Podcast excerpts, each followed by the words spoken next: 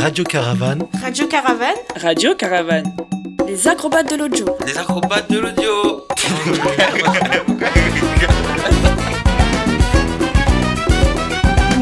pouvez-vous vous présenter s'il vous plaît? Bonjour, alors moi je suis Gabriel de Carvalho, je suis donc l'administrateur de l'association Par hasard depuis septembre 2020. Donc euh, je suis arrivé euh, il y a moins d'un an euh, en pleine crise Covid. Donc c'est en fait c'est génial, on peut tout réinventer. Enfin on essaie de le voir comme ça en tout cas. on est une équipe de 5 salariés et on a aussi beaucoup de bénévoles et beaucoup d'adhérents qui nous soutiennent en ce moment. Donc c'est super chouette. Et sur les 5 salariés, on a une coordinatrice qui est là depuis une dizaine d'années, Wagner, qui est un peu notre euh, tutrice à tous. Enfin, en tout cas, elle, coordonne l'association et, c'est super chouette. Et après, on a aussi euh, deux animatrices et un animateur qui ont tous une double casquette. Ils sont à la fois sur le terrain pour euh, mener des ateliers de cirque et, et ils sont chargés communication, événementiel et, et référents pédagogiques. D'accord. Pouvez-vous présenter plus en détail votre association, s'il vous plaît? Tout à fait. Alors, on est une association de, de cirque, en fait, une école de cirque. on mène des ateliers, en fait, une école de cirque adaptée, pardon, j'ai oublié de préciser, mais c'est un notre spécificité. On est les seuls euh, sur Toulouse à proposer ça. Donc on fait des ateliers de cirque euh,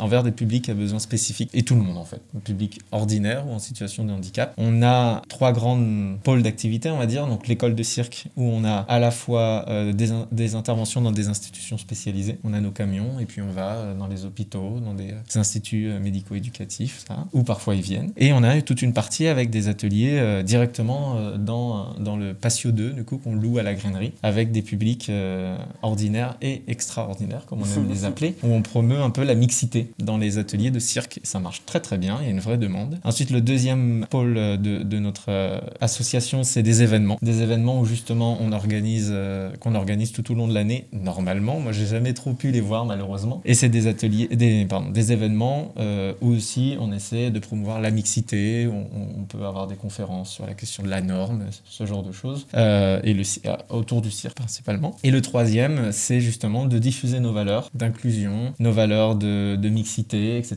pour changer le regard qu'on peut porter sur le euh, handicap, euh, à travers notamment euh, le réseau des écoles de cirque extraordinaires d'Occitanie, le RECEO, avec, il y a, je crois, cinq ou six écoles en Occitanie qui sont un peu comme nous, réparties un peu partout sur le territoire, et on forme un réseau, et on se réunit de temps en temps pour justement mener des actions ou des conférences, des formations sur tous ces sujets-là. Voilà un peu alors bien sûr, en ce moment, on est euh, un peu limité au, strict minimum, c'est un peu triste, mais euh, on peut continuer euh, faire du cirque dans les institutions spécialisées envers les publics à besoins spécifiques et avec les mineurs, plus ou moins. Bon là, depuis une semaine, on a dû arrêter, mais sinon, on a pu poursuivre. Quoi. Donc on a en tout une, entre 20 et 25 ateliers par semaine. Et combien de, jeunes qui participent à peu près? Bah, Dans chaque atelier, alors jeunes, ça va, en fait, normalement, ça va des bébés aux adultes. Enfin, on a, on a un panel très très large et chaque atelier euh, amateur euh, ordinaire, on va dire, ou en mixité, c'est entre 10 et 12 euh, élèves adhérents. Et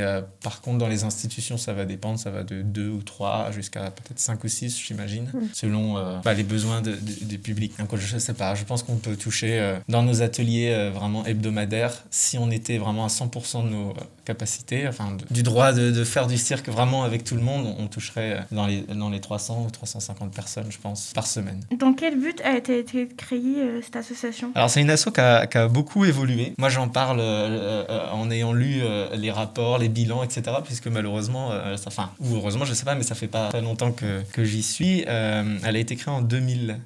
C'était un groupe de, jongleurs, en fait, sur Toulouse, qui voulait monter des événements autour de la jungle, qui s'appelle Boudu la jungle, en fait, qui, qui est resté encore aujourd'hui, bien sûr. Et, donc, c'est un événement, voilà, qui a, fédéré les jongleurs sur Toulouse. Et puis, petit à petit, se formés en association puisque le rassemblement a pris un peu d'ampleur, etc.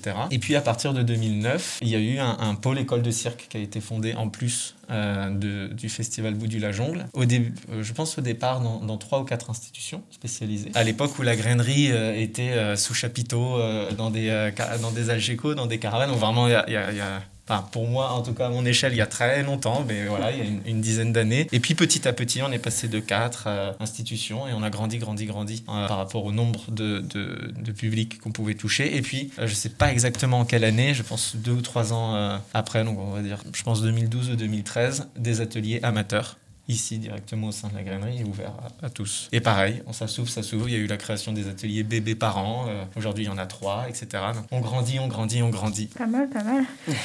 Quelles sont les activités proposées par euh, l'association? Alors, bah, on a, euh, on a donc déjà les ateliers de cirque hebdomadaires. On, on touche un peu les cinq grandes familles des arts du cirque. Après, en autre activité, on a les événements euh, dont je parlais tout à l'heure. Avec Boudu, c'est un peu notre événement phare. C'est celui qui euh, nous fait connaître aussi du grand public. Souvent, les gens ils connaissent presque plus Boudu que l'association par hasard en tant que telle. Enfin, ça dépend le- leur, leur approche. Et, et voilà, enfin, en fait, on est surtout dans l'initiation aux arts du cirque. C'est vraiment notre base, on va dire. Vous parliez des cinq grandes familles euh, des arts du cirque, c'est quoi? Oh là, ça c'est. Genre, euh, là, hier euh, au téléphone, j'avais j'avais quelqu'un, je lui ai dit oui, on fait les. euh, pour un stage qu'on propose, oui, on fait les cinq grandes familles des arts du cirque et il, m'en a, il me manquait une famille et j'ai eu l'air un peu bête au téléphone. Alors, j'ai pas ma fiche, mais bon, Allez, on essaye de on, fait, on essaie. On Alors, va donc, le- t'aider.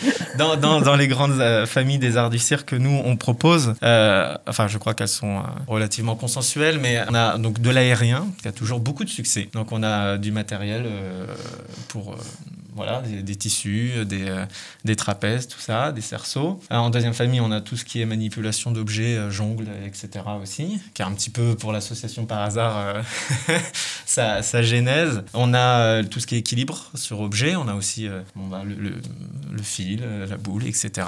On a tout ce qui est portée acrobatique. Alors euh, ça, euh, officiellement, et, pour de vrai, on n'en fait plus trop cette année, du coup, parce qu'on est obligé de garder la distance. Vous couperez au montage. Non, mais on est obligé de garder les distances, etc. Donc c'est un peu Ouais. triste parce que c'est quelque chose qui est... euh, Qui est sur le contact physique voilà, c'est vrai ouais, que ouais. déjà le masque, euh, c'est un peu, Mm. ça refroidit un petit peu, et là, bon, du coup, pas de contact, donc c'est vrai que la portée, enfin, on- fait des portées euh, seules en fait, Mm. euh, j'imagine. Mais voilà, et la cinquième, du coup, ça va tout ce qui est plus euh, l'expression euh, corporelle, euh, phy- physique, je sais pas trop comment on dit, mais enfin, en tout cas, voilà. tout- donc voilà, c'est ces cinq grandes familles, et donc on essaie dans tous nos ateliers, selon les capacités euh, euh, cognitives, physiques euh, de nos publics, de, de- de promouvoir ch- chac- chacun des cinq euh, grandes familles.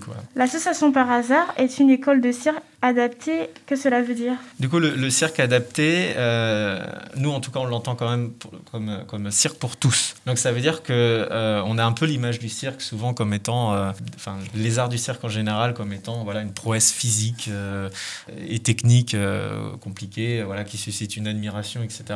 Nous on, a on a développé, euh, on a déplacé, on va dire la vision et en fait le- l'exploit il n'est pas forcément euh, dans l'objet mais dans la personne. C'est-à-dire qu'une personne qui a des problèmes euh, moteurs importants par exemple et qui va parvenir à lancer une, une balle et la rattraper, en fait l'exploit il est là. Et donc le cirque adapté il est là pour promouvoir la, personne plus que l'objet et, le cirque c'est le, le- le médium qui permet de, de, de développer des arts euh, et une motricité, euh, des, couleurs, enfin c'est vraiment c'est très très large. Et donc le but c'est de toucher euh, absolument tout le monde, donc c'est le cirque adapté pour les personnes âgées, ça fait longtemps, enfin il y a quelques années on a travaillé avec les Gérontopoles au CHU de Toulouse, on relance cette année, c'est un peu notre objectif pour 2021-2022, retourner voir des publics troisième, voire quatrième âge.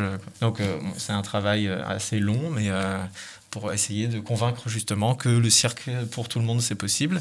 On travaille euh, aussi donc avec les, les- bébés, on en parlait, et puis euh, des personnes en situation de handicap, pareil.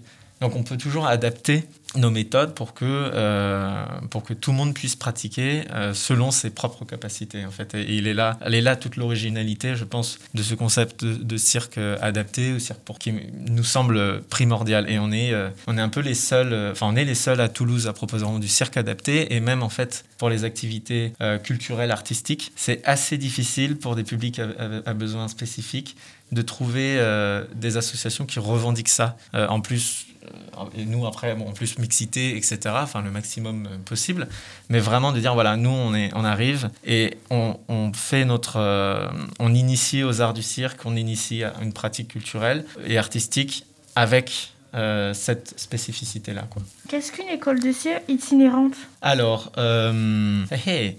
alors nous on a deux camions. Donc euh, l'itinérance, déjà, je pense que dans les arts du cirque, euh, c'est quelque chose qui est euh, historiquement, enfin qui est intrinsèque aux arts du cirque, le, fait de pouvoir bouger un peu partout. Alors on n'a pas de chapiteau ni rien, mais on a deux camions jaunes que vous trouverez tous les jours sur le parking de la grainerie normalement. Et, et dedans, on a notre matériel et comme ça, on peut aller directement auprès des publics. Il y a des publics qui peuvent pas forcément bouger, qui ont besoin de faire du cirque, voilà, mais qui peuvent difficilement sortir de, des institutions dans lesquelles ils, sont. Et donc, on va euh, directement à leur rencontre, comme, comme en fait les, arts- le, cirque historiquement, il a toujours été directement en contact avec euh, euh, ses publics. Donc, on fait ça, mais aussi, euh, on est toujours très content. On est un peu itinérant, mais on, on reçoit quand même beaucoup euh, chez nous, enfin chez nous, à la grainerie, en tout cas dans nos, dans nos locaux à la grainerie, parce que aussi la grainerie, elle, elle porte un peu quelque chose d'assez assez. euh, il y a un, émerveillement, enfin le fait de sortir de son, de la, d'une quotidienneté, d'arriver à la grainerie, d'avoir le, le bon, en ce moment il y a le, chapiteau de Agite euh, sur le. Bon, ça, ça rajoute quelque chose d'assez, euh, d'assez sympathique. Et puis euh, les enfants et les adultes qui viennent, ils sont ordinaires ou extraordinaires. Bon, on peut voir des artistes qui s'entraînent, on peut voir voilà. Donc il y a, il y a une charge assez euh, hyper positive ici et donc voilà. Et il y a aussi la charge positive du coup quand on, on se déplace, euh, ils sont très toujours euh, très contents de voir nos animateurs avec le camion arriver et tout le, le matériel cirque. Donc voilà, on est itinérant mais pas pas à 100%. quoi. D'accord. Vos actions sont dans une démarche d'éducation populaire. Qu'est-ce que l'éducation populaire? Alors, l'éducation populaire, pour, je, je vais plutôt parler en mon nom parce que je voudrais pas. je, je pense qu'on a parfois un peu tous notre un peu de définition de l'éducation euh, populaire, mais euh, nous on part vraiment toujours du principe d'essayer de brouiller, euh, brouiller les frontières. On en a parlé entre des publics en situation de handicap et des publics plus ordinaires, mais aussi brouiller les frontières entre le professionnel et l'amateur parce que parfois les frontières en réalité elles sont assez assez floues. Donc c'est toujours essayer de de faire en sorte que les gens puissent pratiquer dans, dans un esprit assez bienveillant, etc. Et nous, on n'est pas là pour enseigner, sinon pour initier. Et c'est toujours la personne qui, euh, nos, élèves, on va dire, qui, euh, qui apporte aussi en fait. Donc il y a un vrai échange de savoir dans les deux sens. Le but c'est pas juste un- une relation, euh, on va dire pédagogue et apprenant, mais sinon essayer de faire en sorte qu'en fait les apprenants se respons enfin pas responsabilisent, mais en tout cas échangent entre eux, etc. Donc en fait créer toujours des, des micro laboratoires où, en fait tout le monde s'entraide avec nos animateurs pour encadrer la- l'activité bien sûr, mais euh, parce que bon il y a quand même des questions de sécurité et ils ont une vraie expertise à apporter aussi. Donc voilà, on essaie, euh, on essaie de faire ça. Par exemple, on a un nouveau projet euh, qui s'appelle Par hasard par ailleurs, où justement l'idée c'est d'aller avec certains de nos élèves enfants ou adolescents auprès de publics euh, âgés pour justement les initier aux arts du cirque. Bon là, voilà, moi, nous, enfin personnellement, mais je pense que toute l'équipe partage cela. On y voit une démarche d'éducation populaire avec cette idée de pédagogie inversée où finalement les plus jeunes vont enseigner ou en tout cas initier euh, leurs aînés à une pratique autour d'un échange. Et voilà, toujours vraiment dans une bienveillance. C'est ça, moi, je pense, le plus important, mais, mais je sais que sans doute vous pourriez poser la question à, à mes collègues et chacun aurait sa réponse.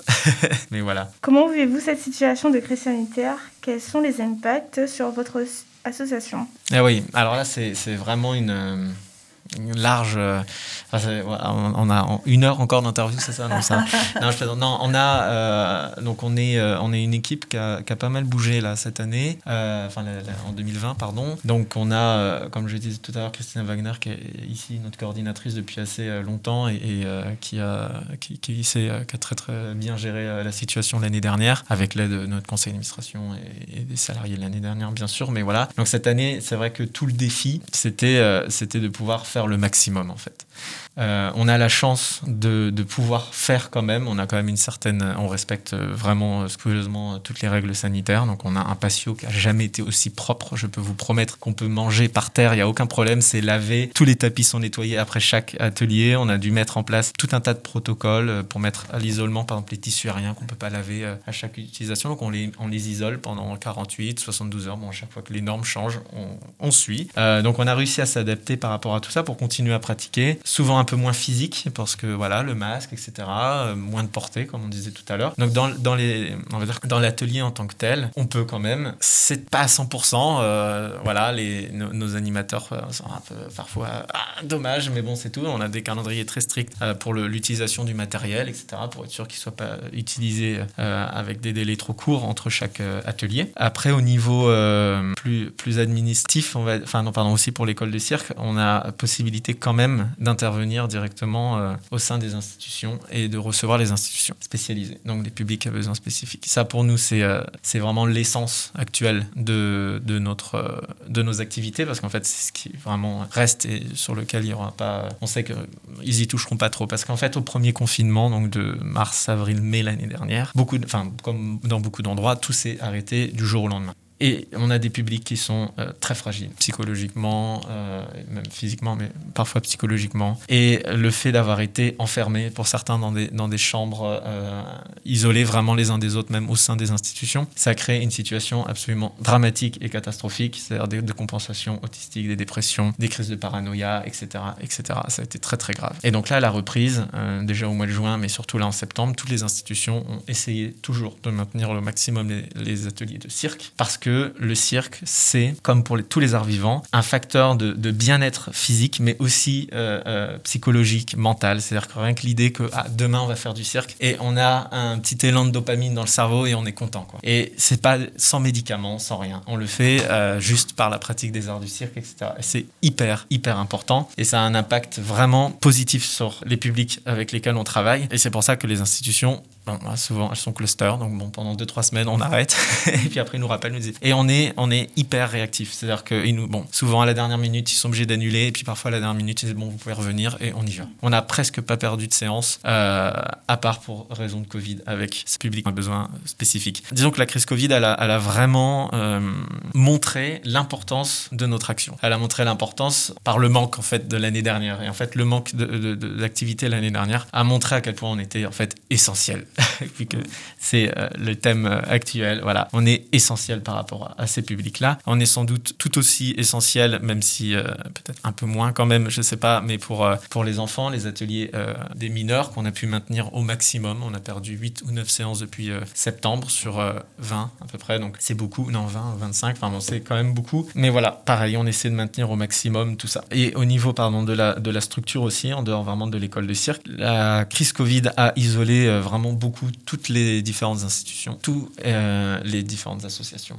Et donc on a euh, tout le monde qui a été un peu atomisé euh, les uns loin des autres et on essaie là depuis, euh, depuis janvier parce qu'on est très optimiste, peut-être un peu dans le déni, je sais pas, mais en tout cas on est très très optimiste pour une reprise cet été ou en tout cas l'année prochaine et, et on veut pas être juste dans une stratégie de survie. Enfin si on fait ça, on se retrouvera juste du coup avec des ateliers pour les institutions et des mineurs, mais tout seul. Et donc là on essaie de reprendre contact avec les, euh, des institutions, des collectivités, euh, des associations de parents d'enfants en situation de handicap, des euh, directeurs d'EHPAD, enfin tout le monde pour essayer en fait de préparer la suite pour que quand on aura le feu vert, qui sera sans doute très progressif, mais voilà une réouverture culturelle, enfin des activités culturelles et artistiques, eh ben on ne loupe pas le coche. Enfin moi, en tout cas personnellement et je sais qu'on le partage avec l'équipe, on est vraiment persuadé qu'il va y avoir une sorte de bulle d'effervescence culturelle absolument extraordinaire et, et on veut être au rendez-vous. Et pour être au rendez-vous, on doit la préparer dès maintenant. Donc on, est, on, s'y prépare. On s'y prépare et surtout ça nous aide à tenir parce que sinon on passe notre temps à inscrire des gens, à les désinscrire, à préparer un événement, à l'annuler, qui est euh, assez démotivant quand même, on va pas se mentir. Donc on se projette sur 2020, fin 2021, 2022,